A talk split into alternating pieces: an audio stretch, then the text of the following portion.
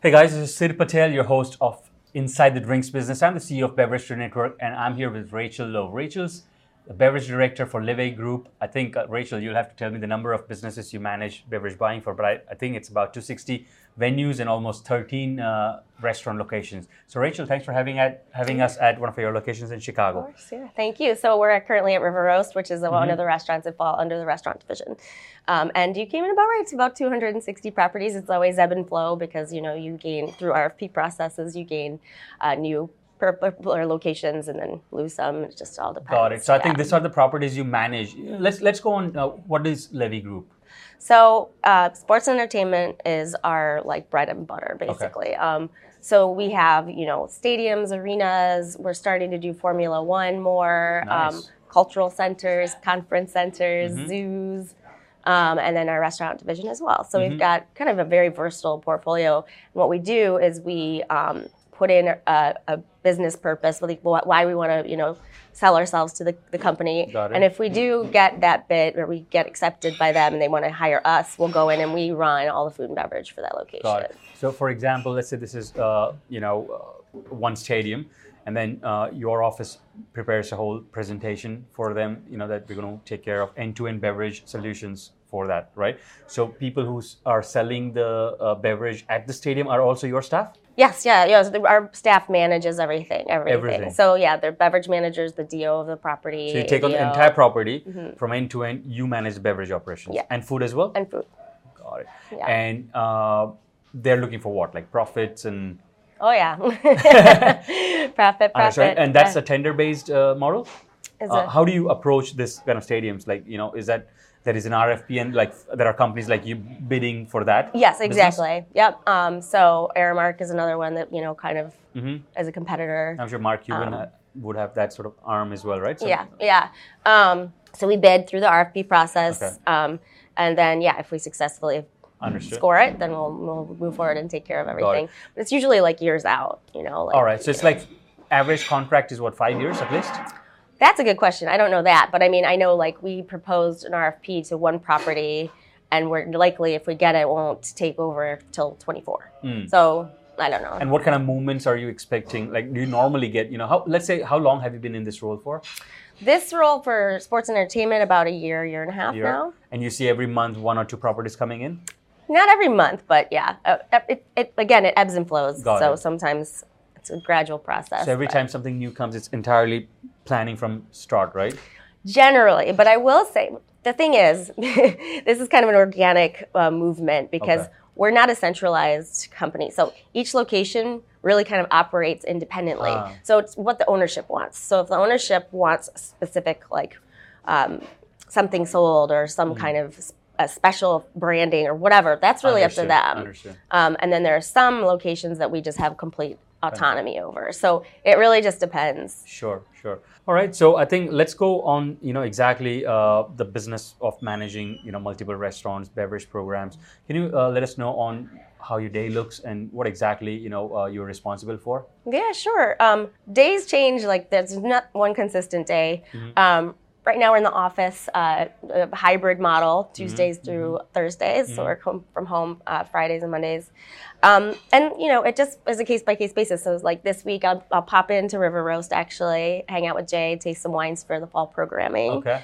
Um, I'll be in the office Wednesday working in our innovations lab with my my boss Brandon, who's flying in. He's still not moved, relocated, but he lives in Seattle. But he'll he'll be moving out. But he pops in every couple of weeks, so I'll be there with him, um, working on things, innovations lab, working with IMI. Um, IMI research company to get IMI, data? no, well, IMI is basically our they control our marketing dollars. Oh, IMI agency. Yeah, I, yeah, yeah, yeah. Um, so you know, every week is totally different. I, I um, sometimes have to go, like, I might have to pop to the United Center to sport, or I might be working at home. Uh, we just got a property um, in Minneapolis. Mm. A performing arts property. So I'm going to be working on the wine program for that. I think IMI is one of the agencies that you would usually want to work with if you want to pitch national chains, right? Yep. Uh, and why is that? Because it's just they bring what kind of convenience to you guys? Um, they are act as the buffer between suppliers and buyers. So you know they kind of translate the information, bring it to us, present it. So we're not just being like onslaught of suppliers, just all left, right, and center. Um, they kind of funnel it into one kind of you know channel so that we're able to organize things, figure out who to meet with when. Um, yeah. So they already the know your sort of requirements. What are you looking for? And that's how they present. And they only present those brands which are sort of a good fit for you guys. Well, they present to us anything, but okay. then we determine instead of to the supplier directly, we determine if we want to like have a meeting or not. Got you it. know, so he's like he's the he's the buffer. Understood. Yeah. And uh, there is no exclusivity, right? Like it's not like you only have to go through them, or you can do direct deals. well. No, yeah, no, no, no. And you also say you know you're here for tasting. Uh, so how how do you work? What is your relationship with the local beverage directors? You know how much you uh, they are doing their own buying decisions, and how much you're getting involved. like 50 50. Okay. I mean, I, Ravinia is our property, and I always write the opening wine program for that. Um, here, Jay does really want, I mean, he's very knowledgeable about wine, so I just kind of pop in when I when I can do education. So it's like Jay and you would say Jay would say, "Hey Rachael, you know when you come, we'll just go to a few wines because I'm you know I want your opinion." Is, is yeah. that how it is? Well, we're meeting with a distribution company Okay. on on Wednesday, so we're actually they're bringing samples. We're going to taste wines that they want to pitch for us. Got. But um, but we just got the Chicago Symphony Orchestra, for example, and I wrote the opening program for that, which Yep. took me some time, and then I passed it off to the beverage manager, and she'll refer to me for education and updating. But other than that, I'm like leaving it to her because I can't be that hands on with everything. I just don't have enough time for it. got it. Uh, what kind of reports, uh, let's say you know each uh, you know unit head have to give you, and what kind of reports you have to give to your boss? Like, what is Jay reporting to you on your beverage? Um, you know, I'm not actually on their calls. Um, he reports to his DO. And if there's any kind of issue with beverage, then we would be flagged. You know, like we're right now putting together a system which is a map that has all of our properties on it because it's difficult to know. Yeah, yeah. And then you can zoom in on that and um, find data on all of those properties. Okay. And so now we're doing a comparison, and we're because my team is fairly new, except for myself. Um, we're trying to figure out, you know, what properties are excelling and which ones are not, and which ones might need support. So from there, we'll kind of reach out where, where it's needed. Got it. Yeah. I think uh, you know. Uh, give us a little context about uh, you know what's different between your role uh, or and, and just a person who has one restaurant. You know, uh, Sure. what kind of things literally is just people don't know about that goes in your world. Well, um, I mean, it all started. I had to learn what RFP process was, which is request for proposal. So you guys put RFP, right? That's the We thing. do. Okay. So um, yearly, we update the core mandate program. So Mm-hmm. that's what we do as the um, national director of beverage. I am, and then Brandon, my boss, is the vice president of beverage. So um, we collectively will put. Well, IMI will put that the IM, uh, the RFP process has been opened, and um, people will submit um, Excel sheets with what product they want to propose okay. for us to carry. And that usually starts in January, February. And we close the process in February. And then we have till around June to really decide what we want to put on the core program. Okay. But it goes live in our fiscal year, which is October 1. Wow. So like January, February, you know, the request of product is usually for the October. Yep. Yeah, so we finally, like, I released uh, the updated core program in June. It just went live, and we're going to sit down and start all over in January. So it's like, And and this RS, RFPs are usually a private process, or is it uh, people can find it on the group's website somewhere? You have to go through IMI. Hmm, So it has to be a submit, uh, like a specific link that you submit things. It's a formal like process. Got so it. it's not, but people know to go to IMI now. Yeah, because, yeah. yeah. I believe it, must be IMI's clients as well who would get first priority, right? Yes, and they know everyone. So Yeah, yeah, yeah. they're great like that. Got it. So it's mainly RFP uh, for your corporate buys, till what I'm Yes. understanding. Yeah. Uh, then what is the process like? How do you evaluate what goes in that process? So Let's say you I got mean, 20. we're evaluating. Yeah, we get tons of samples. Okay. Um, so you know, some we're just immediately like, it's not going to be distributed nationally. So uh, it's not going to support. Rachael, right? So let's say RFP documentation comes in. Yeah. So first is documentation, right? Right. We have this giant Excel sheet for beer, liquor. What do you do in that? Like, what do you look for? Well, we look for national average pricing to Okay, see um, national distribution, um, product availability. Like if they're submitting an RFP for us, they should know that we need giant amounts of product availability Okay. nationally. Um, who they're sold through. I mean, if it, Distributors Yeah, at each point? Okay. it's um, it's helpful if we have larger distribution nationally, like Yep. uh, Southern or Breakthru. so you prefer to work with one, obviously, because it's then easier, yeah? for one operators Absolutely. on the Yep. grounds, right? Yep. And they often carry a lot of the products that Got we it. carry. So, um, you know, we have to balance the core with very recognizable Yep. quality beverage with um, stuff that's a little lesser known. But, Yep. um, but you know, it's a fine line. Like you want a lot of our stadium attendees and, and people like that really want label recognition. Absolutely. Right. So that's what they're comfortable with. So uh, that's the process of data, and then you take. I'm, I'm just trying to think, and then the next process is okay. Sample request, sample request, sample request. They'll already have submitted. They'll, Oh, so alright. they'll, there'll So be like an the first- onslaught. Yeah, they, they put it in. They've already sent it to us. And so we have to go through and taste the product, look at it. So how's the branding? How's the availability? How's the national average Mm. and that's pricing? like a, some store uh, that tasting happening, actual event that happens behind it uh, for your. just the, uh, the the beverage team just sits and In- tastes. in the office, Yeah, yeah. I mean, we, we have a new bar. It's the Innovations Lab um, that we're going to start doing tastings in. But Okay. last year, um, or this year, I guess, in January, we were tasting in the office. Nice. Yeah, yeah, it's pretty. And then what happens? Like, what? Let's say you liked a couple. What? How, what's Yeah. the close after that? So we start building the core, and a lot of times the core uh, transfers over from Mm-hmm. one year to the next. We have like you know solid fundamental things that need to be on there, like you know certain beers, certain Understood. wines, and then from there we can pepper and say suggest operators on a local level they might want local beer, things like that. Mm-hmm. So there's got to be flexibility for supporting on a local level too. Understood. I just want to know the process of, for example, let's say there is Yellowtail Chardonnay, Mm-hmm. and now uh, maybe Jacobs Creek Chardonnay is giving a better deal, Right. so, uh, how does that uh, change happen? Um, that's when you just make the decision as the buyer and you Okay. swap it out because we have like an Excel sheet that we send out to the field when the the core is updated and and released. Um, so it's basically just swapping it out, Got it. providing who sells it. So What the that, national that also means price that uh, you know at all times you're open and listening s- still to the market if Mm-hmm. there's any better deal than Uh, the current set. Well, deals or trends. We Yeah. um, in addition to Brandon, we have Scott, who is our director of beverage anal- uh, analyst, and and um, right. so he's uh, he's constantly looking at trends Got it. and you know going to a local level, seeing what's selling where. So Uh-huh. he's he's really a great resource for that kind of thing.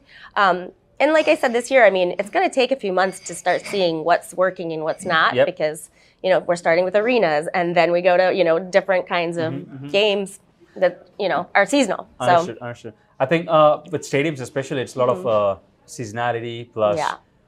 Uh, type of the game decides the drink as well, right? Like if it's Oh yeah, I mean beer centric, wine centric, Mm-hmm. um, more often beer and liquor, but um, but wine does really well, and we also have you know concessions. We have the main concourse, but then we also have the premium suites and locations. That's where like a lot of our higher end reserve wines are featured. got it. Um, and so, you know, there's a big difference. But I will say that once the RFP process is done, once you've written the core menu, Yep. once it's released, um, as people receive it in the field, operators do file exception requests to items that don't make sense for their property. So even though we request that all Okay. these items live in the building somewhere, Yeah. um, sometimes it doesn't work. So, you know, they'll submit exception requests to us. And That we don't want this like that. Yeah, we, All we right. can't justify carrying this. Yeah. It's so a misfit uh, for us, so we will say no for our store. Right, and or if it's a local sponsorship or a relationship that the owner has, you Uh-huh. know, stuff like that happens. What about brand performance? You know, uh, how are you measuring your brand performance of your program? Data,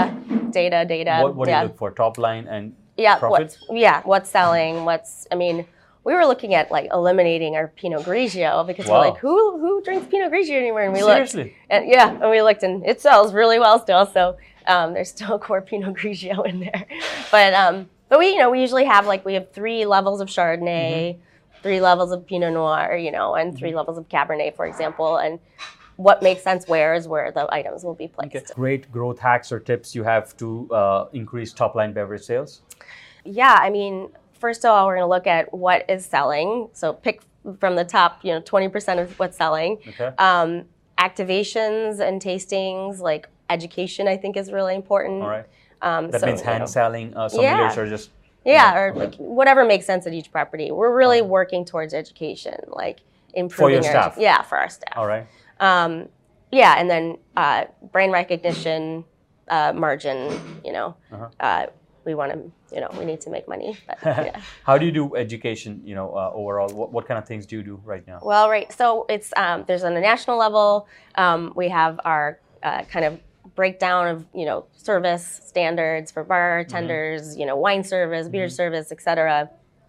Um, but you know sometimes we'll need to fly in and, and educate the staff at an opening. Um, uh, the CSO or Chicago Symphony Orchestra is going to open pretty soon, and I'll be there myself educating everyone on the wine list that I, Okay. I wrote.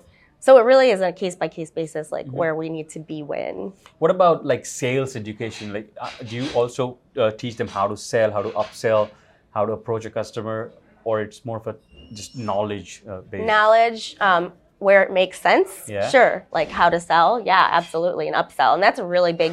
Uh, I think part of our restaurant division because each is so in- individual, yeah. and that's where you can get really close and uh, what, what, personalize what are your like uh, tips and pointers for you know all the sommeliers out there? Any any ideas you can give on that this this really works every time I ask this way for a, a glass of wine Oh, um, to upsell or, or even the first sale? You know. yeah. Um, well, what I say is get to that table like right away. Don't let them sit. sit. Yeah.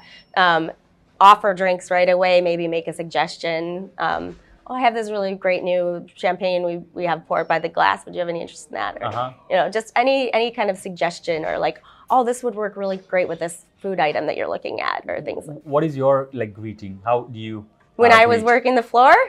Good evening. Uh-huh.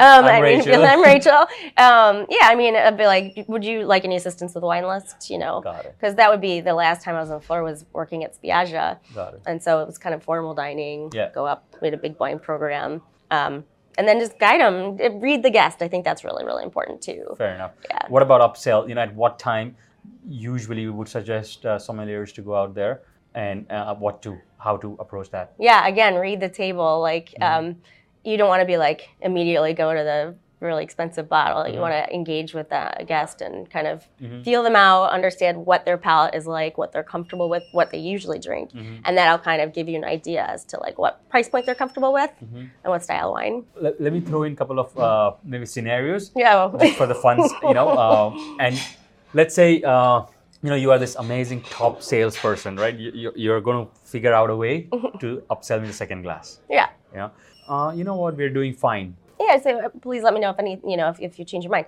But I think what's really important is getting to a guest when like they have just a little bit left in their Mm-hmm. glass, and the timing is like if they're sitting there with an empty glass, and they're halfway through their dinner, they might be like, oh, well, you lost your chance. Mm. You know, like you need to be on top of everything that's out there. Where I was going with that is, for example, I ordered a $14 Pinot Ah, okay. glass. Yeah, and maybe I want just eight dollar the next one. yeah. You know, how do you read that kind of customer? Usually they just order themselves. it is hard. All right, cool. Uh, I mean, you know that maybe this person already went a little high, right? On the first one. So- Right. So And next one is more like just because it's a group setting, Yeah. you want to go a little yeah, slow. That's fair. That's fair. Let's go back on, uh, you know, profitability part. Mm-hmm. Uh, like, give us some uh, stuff where maybe you played with the deco, or you have some tips with the beverage menu, maybe even the placement of the program. Mm-hmm. You know, where you purely you did some things without changing anything, and profits went up. Well, we've talked a lot about signage, Okay. um, and and uh, again, that's more dealt with on a local level. But the more we see um, different properties, uh, how they represent their beverage, the more you understand like what moves and what doesn't. So, like. Uh, you know, signage can be very confusing, and then if you make it more like in order from like, okay, this is a beer selling location. Let's do the beers here. Let's lay out the local beers, and then you know, kind of progress from there. Like it, it all makes a lot of sense when you like Yeah, localize it based on what is trending there Got it. specifically. got it. So you you first have to define a personality of that uh, location, and then sort of reverse engineer the Mm-hmm. yeah. process. Yeah, yeah. Uh, uh, let's go back to the head office, right? Uh, what are your challenges of in, in a corporate buyer role? You know, personally, like literally, Yeah. you know, what what are your pain points and what do you do to overcome that? Um, well, I mean, a big one for me was that I came from operations, Mm-hmm. so I'm not like on the floor. I'm not at these locations because obviously there's so many of them. So I feel like a little bit removed from the field. Mm. Um, you know, you're kind of isolated at the home office. Yeah. Um, and you know, all these operators, a lot of them have been working at these locations for a very long time. Um, you know, they might not receive Respect a new core pro- right. Exactly, Yeah, they yeah. might not. Um, and some people, you know, but for a long time, compliance has been an issue. Um, so we have that exception, request that I referred to earlier. But you know, you don't know if a property just didn't submit one and is still doing what they want Ah, to. true, true. Um, so that's a hurdle that we're really look. The new team is looking to address. And I mean, we don't want to come in hot and like Yeah, it's just like head office versus mad. local office, right? Exactly. Uh, what do you do to win their hearts and uh, create rapport? we, we um, are starting to have conversations like one-on-one with operators and, and you know and just let them know that we're there to support them we're not like their enemies Yeah. um, but you know try and get them to understand that the reason we work nationally with these suppliers and these brands is um, because that you know that support from our relationships with these suppliers that supports the national average pricing like Yeah. allows it that actually helps I mean, with it's the a macro margin net net. It's a win. You know, maybe Yeah. at one location they may see it as a loss, but Yeah. overall for you, overall it's, it's it's, a whole it's, thing. you know, really helping our entire company Mm. You know, your your great friend is a sommelier and finally gets in a role of let's say Olive Garden national buyer or something. What, what kind of you know coffee conversation you would have uh, as a tip? You know, you would advise someone to you know start their this corporate buying job in the first three months, like how to navigate this. uh, trying to remember every single supplier that you meet. Um, Wow. Like I kind of went in right at the RFP process, and I that's like a barrage of just meeting with suppliers, tasting with people. Like um, I was like it's overwhelming, but you don't know how important these relationships are until you like start seeing the same people Mm. everywhere and know who is the national, you know, who runs national accounts. Understood. And uh, so I think relationships, relationships with is huge. cool a relationship with the suppliers Mm-hmm. the likability factor right you know uh, what kind of things uh, what makes you like a supplier apart from everything on the numbers and the balance sheets right Yeah. the, the behavioral skills I don't like pushy Okay. Mm-hmm. uh, suppliers or sales pitches. Um, I know a lot of people have decks that they want to show us and you know percentages and, and all of this, Mm-hmm. but um, but I honestly just like casual, comfortable conversations. Let's Mm-hmm. be real. Let's um, talk about what actually would fit. Don't present stuff to me that I think is like absolutely ridiculous. Like Mm. it doesn't make sense at all. You know, um, come knowing what we do Mm-hmm. and come properly equipped, um, but also cool. and what pisses you off like what kind of what's a strict no do not do that in a meeting. Somebody uh, who is really pushy, um, really like like annoyed by how little their product sold one year and Hmm. um, lets it show rather than trying to make something like let's work on this to find uh, re- you like know. ego or patience? Like, Yeah. uh, how did you just sell this much? Yeah you know? entitlement. That Ah. is like absolutely a no for me. And that comes because they have that brand power you believe? Like it's it's just because you need that brand now um, no brand has that much power to like you know if they're I like horrible that, yeah, people yeah. like no So you still think that uh, the you know you have the full power to say no to even the best wine? If yeah, if we need to, if, if like somebody's just Because absolutely a atrocious to work with, like Understood. you know, yeah, Is do you believe that still this is a retail driven market?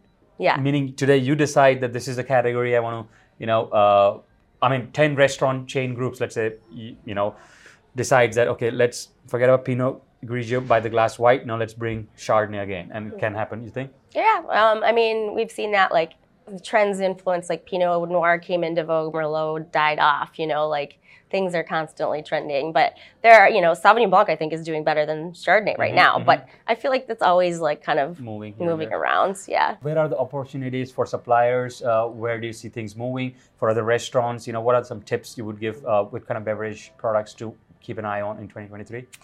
RTD is still like a huge growing category. Um, canned wine is still a huge growing category. I mean, we take appointments with, you know, or conversations with basically anybody who's interested in trying to pitch us. But Nice. um, yeah, I mean, we're cool with like, but but you know, a lot of people don't realize like the scale Yeah. um, that that we that we do and what that requires. in the supplier meeting, uh, what kind of things they present? You know, uh, I just want to go a little bit deeper Yeah. in uh, the material part of it. You know, what what, what are those meetings look like? Um, usually 30 minutes. Uh, we will meet in wherever we're meeting. Um, generally, people will come in, they bring samples of what they're selling, um, they bring a deck and present it. Um, so they're presenting what what they did with us last year, what they're hoping to do with us the coming Mm-hmm, year, Um, any new product that they've created, such as like RTDs. Those are you know like spirit companies are constantly Mm-hmm. throwing out new RTDs. Um, they like again statistics. Um, they'll they'll definitely throw those out. Um, and and then you either choose to taste right then and there, or like hold on to the samples and taste later. And that's really it. It- There's a lot of like dining out and things like So, that uh, relationship too. building, basically. Relationship building. What about yeah. advertising plan? Do they share that sort of thing? Like, okay, we're going to spend this much money, It will help you drive more.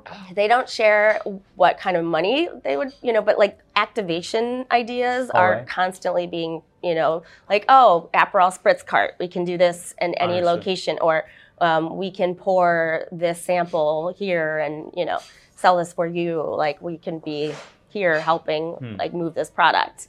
Um, so that's always part of that And meeting uh, too. give us one or two examples where you know suppliers really, uh, the supplier really helped you Mm-hmm. uh, solve the problem, you know, and really supported. Yeah, um, I mean, with supply chain issues, I mean, there's certain there, were- you know, there's experiences where you run out of a certain product.